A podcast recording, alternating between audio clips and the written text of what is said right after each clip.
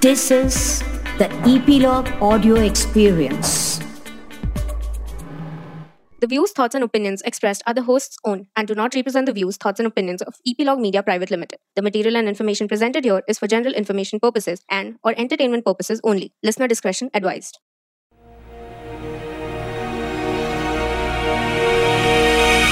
Welcome back to History Chatter on December 19. It'll be 63 years since the liberation of Goa. Goa has been in the news for a couple of reasons recently, and it's as good a time as any to look back on the liberation of Goa. In fact, uh, there was a recent controversy about the citizenship of some Goans. India decided to um, enforce its passport laws more strictly. One of the clauses of India's passport laws with regard to Goa uh, made for the revocation of Indian passport if it is found that the applicant had hidden any relevant information during the application process. Now, it is, of course, uh, pretty well known that Goa had been a Portuguese colony for over 460 years.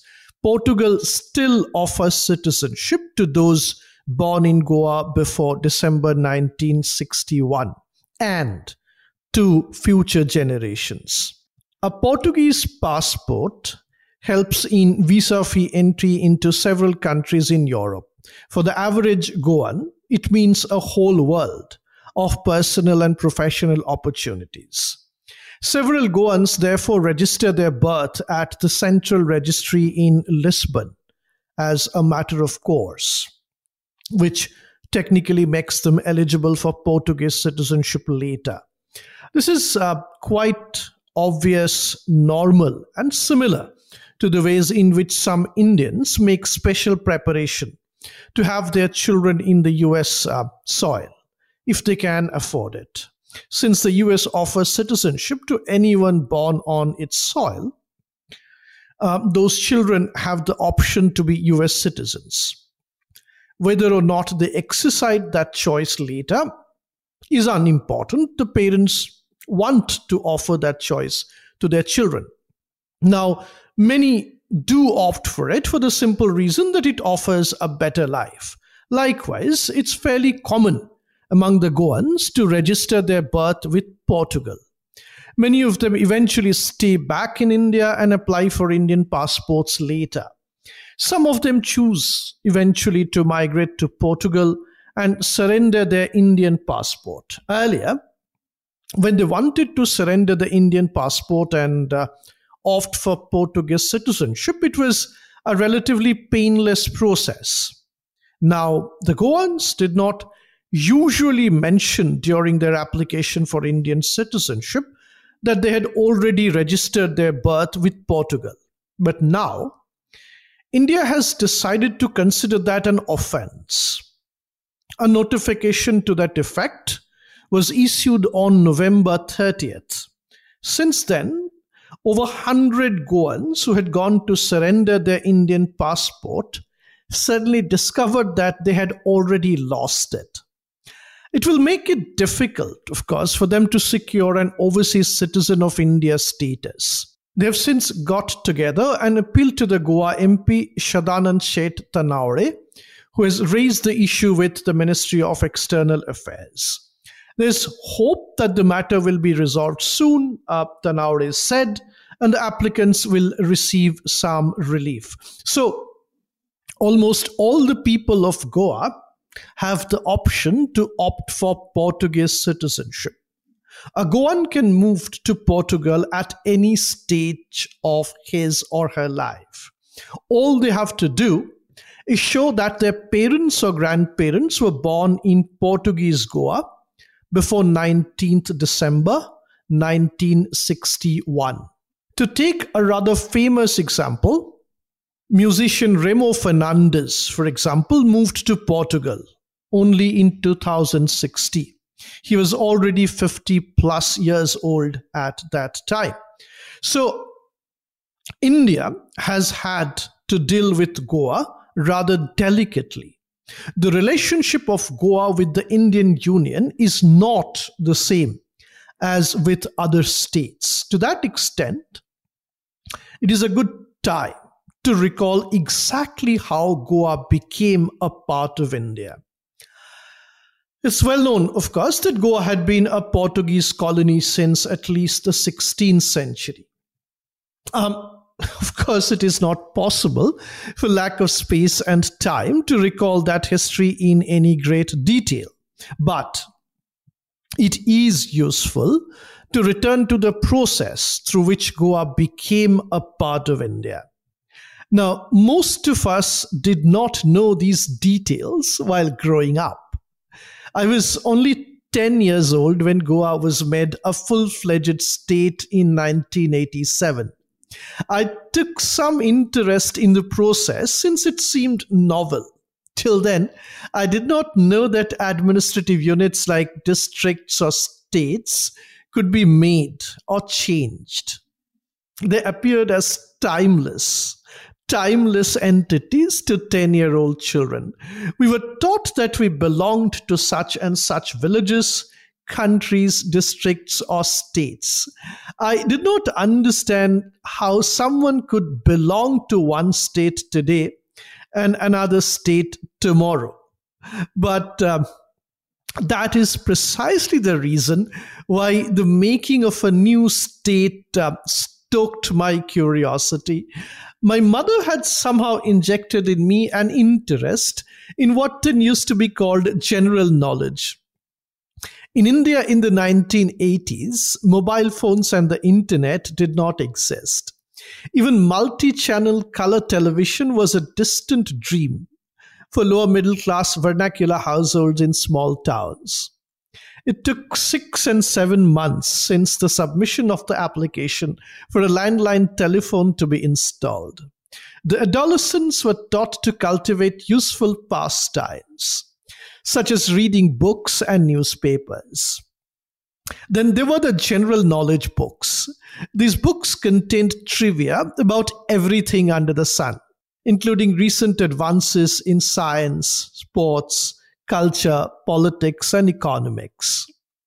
General knowledge and quizzing were fast picking up a reputation as a useful resource for collecting knowledge and information beyond the textbooks. Now, these were widely believed to have the capacity to somehow turn the students into well rounded gentlemen with varied interests. Parents were under the impression that these quasi academic pastimes would later help their children clear the recruitment examinations for various government services. So, a majority of government servants still received a modest salary. Families traveling beyond their home district or province appeared a rarity. Goa, of course, was a much coveted destination. It had already built up a reputation as a beach with beautiful foreigners patronized and where dance, drinks, and revelries flowed freely and wildly. I was too young for that fantasy, really, to reach me. My familiarity with Goa revolved around its two major football teams. Salgaonkar and Dempo Sports Club would often visit Calcutta, and they took on the local giants East Bengal and Mohun Bagan. Sometimes the Calcutta sides won, and sometimes the Goan sides how the football teams uh, from a relatively small place like Goa almost matched up to the legendary sides from Calcutta was a frequent subject of popular discussion among the elders in our neighborhood. Football was a favorite pastime for almost all male adults, apart from politics. I had developed a habit of reading or virtually chewing up the daily newspaper. It was only source, the only source of instruction beyond textbooks and entertainment. Um, I'd pore over even the advertisements for movies and professional theatre. Therefore, when Goa was made a full state in 1987, I read the news with great interest. It also made sense to memorize the name of Pratap Singh Rane, the first Chief Minister of Goa. Now, much water has since flown down the Mandavi. The wealthy among the mainland Indians, particularly those with an aesthetic bent and ear for quietude, built beach houses in Goa. Artists, writers, and fashion designers have converted Goa into a quiet retreat. Mainstream Hindi movies project Goa as a rite of passage, as a site where protagonists indulge in youthful excesses and yet eventually rise to maturity. The liberation of Goa formed the subject matter of at least one Hindi movie, which featured Amitabh Bachchan, no less. Pukar in 1983.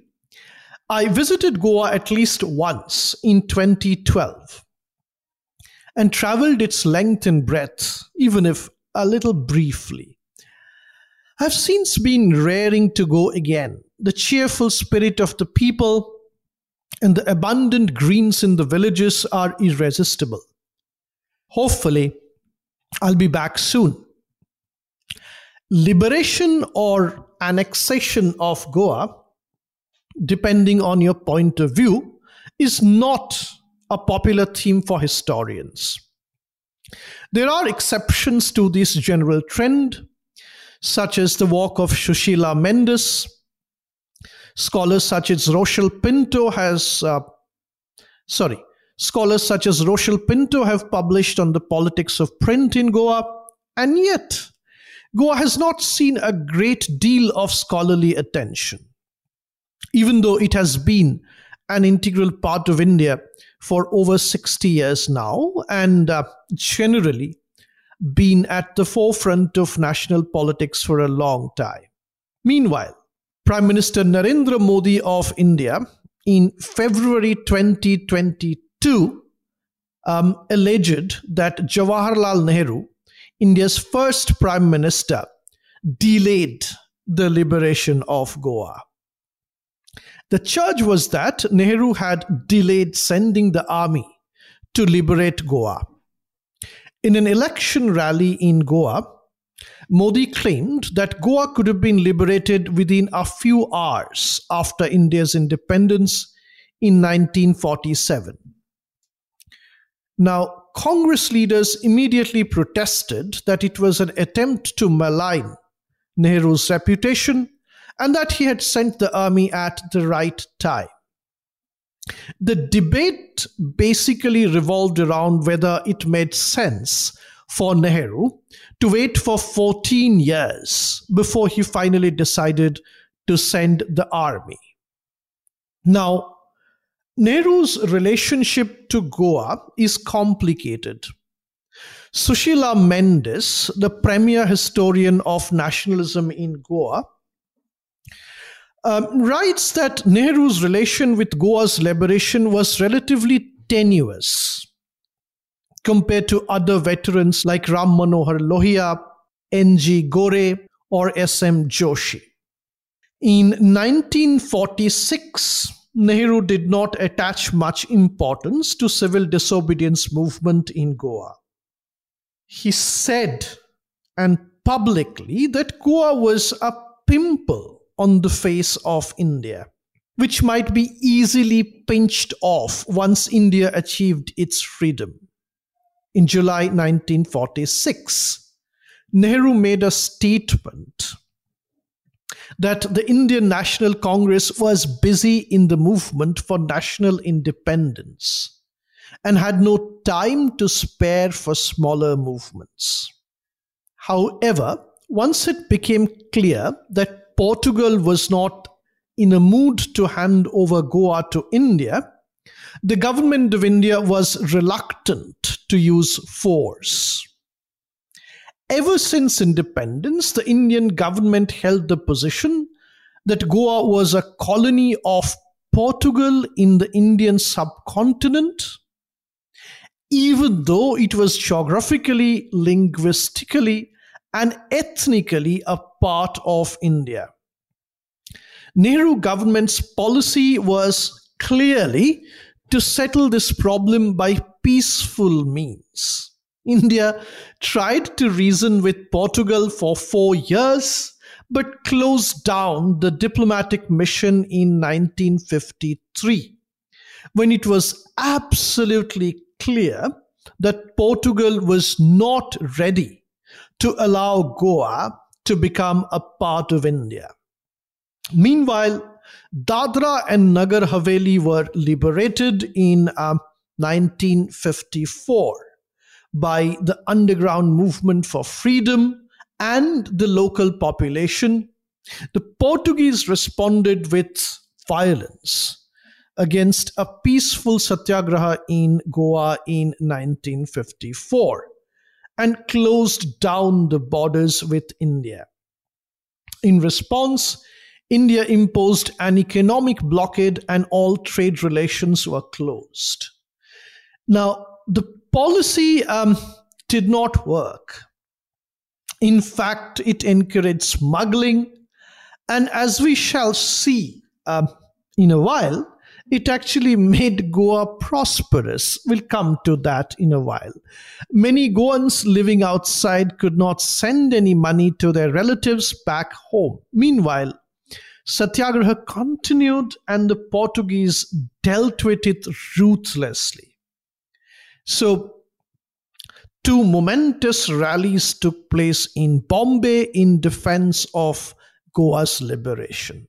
The first one held on October the 2nd in 1955 at Lloyd's Reclamation Ground was followed by another at the same venue on June 4th, 1956. This June 1946 meeting was extremely impressive and it drew an estimated 30,000 Goans they listened for half an hour to a captivating speech by Nehru. During his address, Nehru assured the Goans of a separate status for Goa upon liberation and urged them to overcome their differences and stand united. He also raised concerns about the treatment of political prisoners by the Portuguese government. By the late 50s, things were getting more complicated, however. Pressure from the leaders from African colonies of Portugal virtually forced Nehru to consider liberating Goa by force. They accused him of losing his anti colonial fire. On December 20th, 1960, Nehru addressed the Rajya Sabha and he emphasized the urgency of the Goa situation. He cited recent developments in Africa and the Portuguese colonies there as pressing reasons to act. A few months later, on 13th of August 1961, Nehru declared that the time might come when India would send its army to liberate Goa.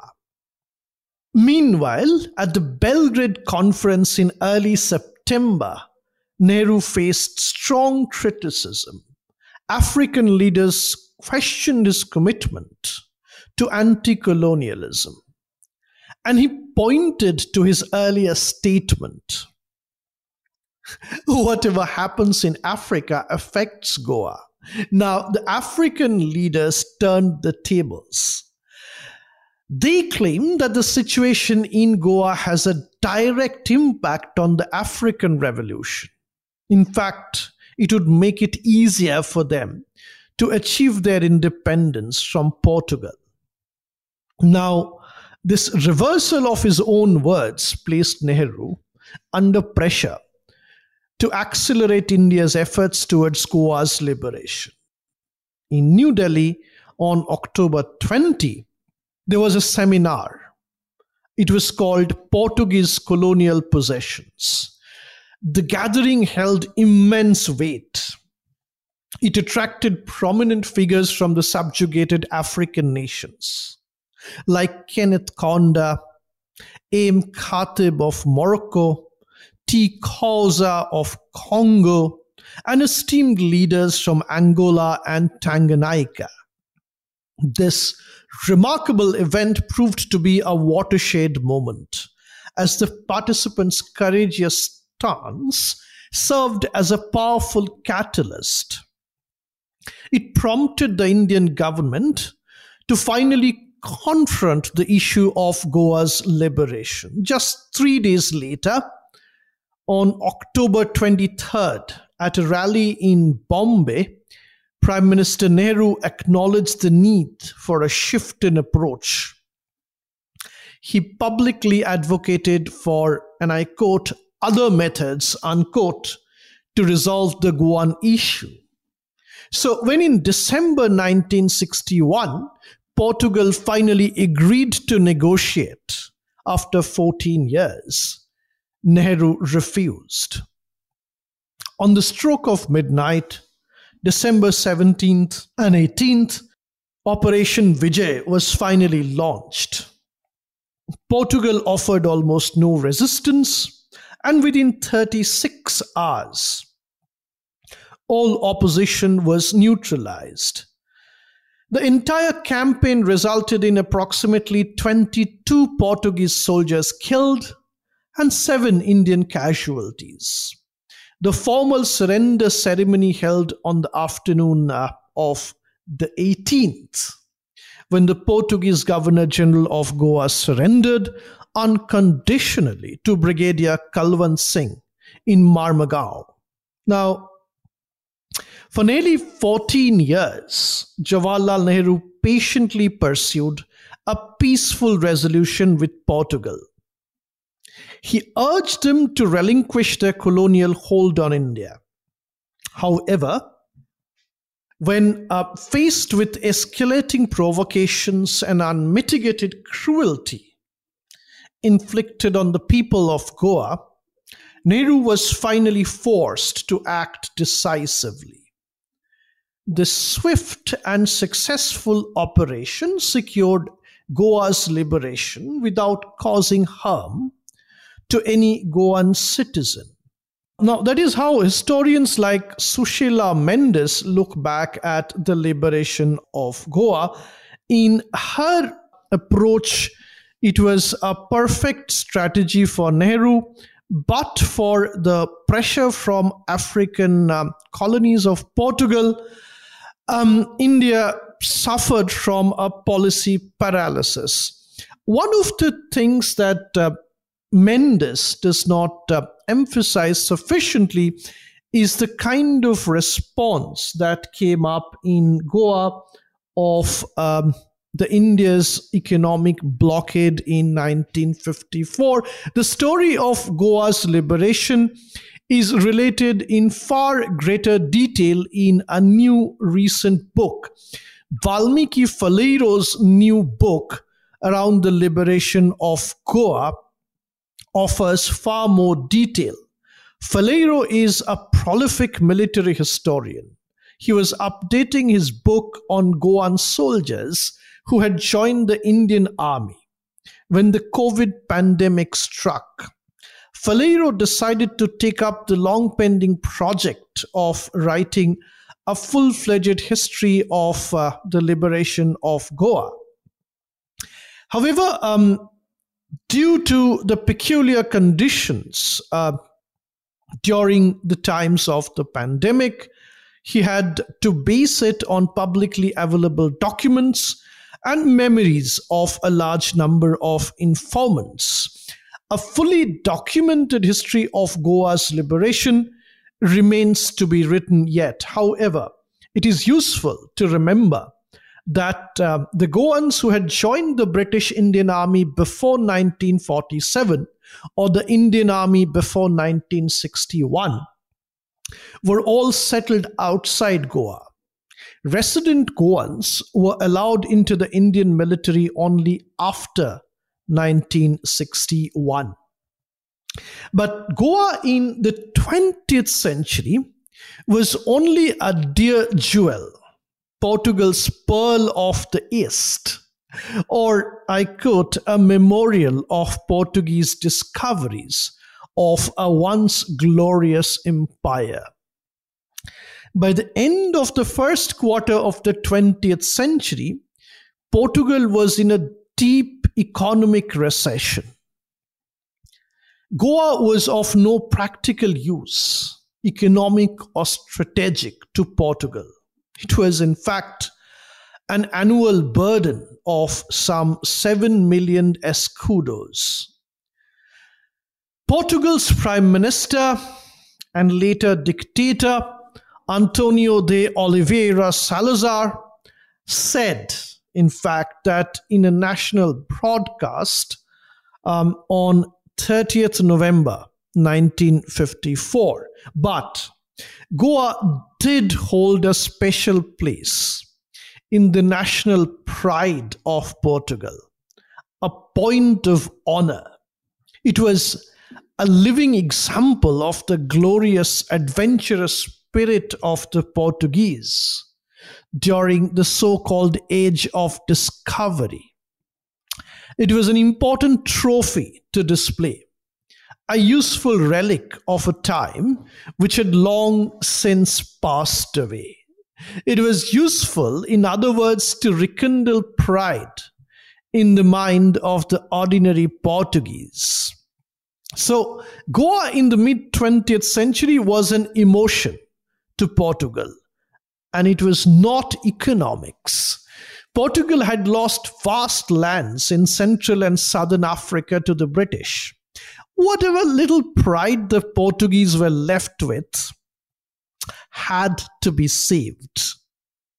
In India, too, Goa was of mere symbolic value, a tiny speck 0.1% area of India's land mass on her western seaboard.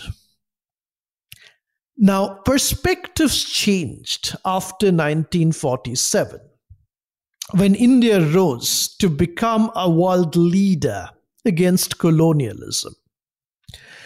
After intervention with USA and the Netherlands in 1949, to grant independence to Indonesia.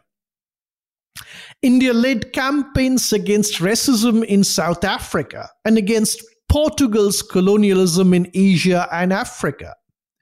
Now, colonial Goa undermined India's role of leadership in the anti colonial movement at the UN and the world at large. Indian nationalism, of course, had already reached Goa. In 1928, a Paris trained engineer, Tristão de Braganza Cunha, who was from Cuilem, Canzolim, formed the Goa National Congress in Margao. Now, in the middle of growing nationalism among Goans, um, Salazar promulgated the infamous Acto Colonial on July 8, 1930. Now, Acto Colonial or the Colonial Act downgraded the status of Goa. Earlier, it was a province of Portugal. Now, it became a colony. From being full citizens, meaning equal to ethnic Luso citizens of mainland Portugal, Goans now became their subjects. Goan civil servants were methodically replaced by whites to renationalize Goa. Civil liberties seized. Political parties, rallies, and speeches were outlawed assemblies of any kind, including birthday parties, required state approval. Censorship was imposed on all printing material. Any printed word, even an invitation card to a wedding, a housewarming party, a child's baptismal, or a thread ceremony party, a folk play handbill, anything and everything, even those meant exclusively for private circulation, had to be approved by the censors before being printed. A reign of terror, typical of a dictatorship, was let loose on Goa. So the Acto Colonial and the racial discrimination was in full force, but unmercifully proved counterproductive. It intensified nationalism, even among elite Goans, including those who um, studied in Portugal and who until then had steered clear of politics. Meanwhile, in 1934, the Indian National Congress, um, together with its own branches in London and New York, dissociated itself from Goan National Congress uh, on the ground that it functioned from an alien land. So, Goa Nationalist Congress shifted to 21 Dalal Street, Bombay in 1936 to dodge that alien land embargo. But the Congress was unimpressed, and Goa remained excluded from India's freedom movement. Goa was uh, doubly unlucky, as a matter of fact. The Portuguese were not interested in exploring Goa's potential, either for themselves or for the Goans the Portuguese really had lost the capacity to carry out major interventions in global politics since the 17th century, when the Dutch raids had reduced their naval power to insignificance. The Indian National Congress was not interested into encouraging the liberation movement either. Goa was too small for it to matter. Meanwhile, a significant demographic change was underway. In 1850, Catholics comprised 64% of the Goan population. But they also made up the overwhelming majority of those who migrated out of Goa in search of brighter prospects. The Hindus did not venture out for fear of losing caste. It may be, it may be one of the reasons why over the next hundred years, the Hindus in Goa, inside the territorial boundaries of Goa, far outnumbered the Catholics. So by 1961, Hindu Goans made up 60% of the population. The population at the time was about uh, 6 lakhs. It is reasonable to assume that they had already overtaken the Catholics uh, and represented the majority population by the 1930s. Recent estimates place the Catholic population in Goa at about 20%. Uh, ironically enough, ironically in the sense that Portugal had oppressed Goans consistently till 1961. Given that background, the fact that Goans now covet a Portuguese passport as a free ticket into the European Union sounds like an irony.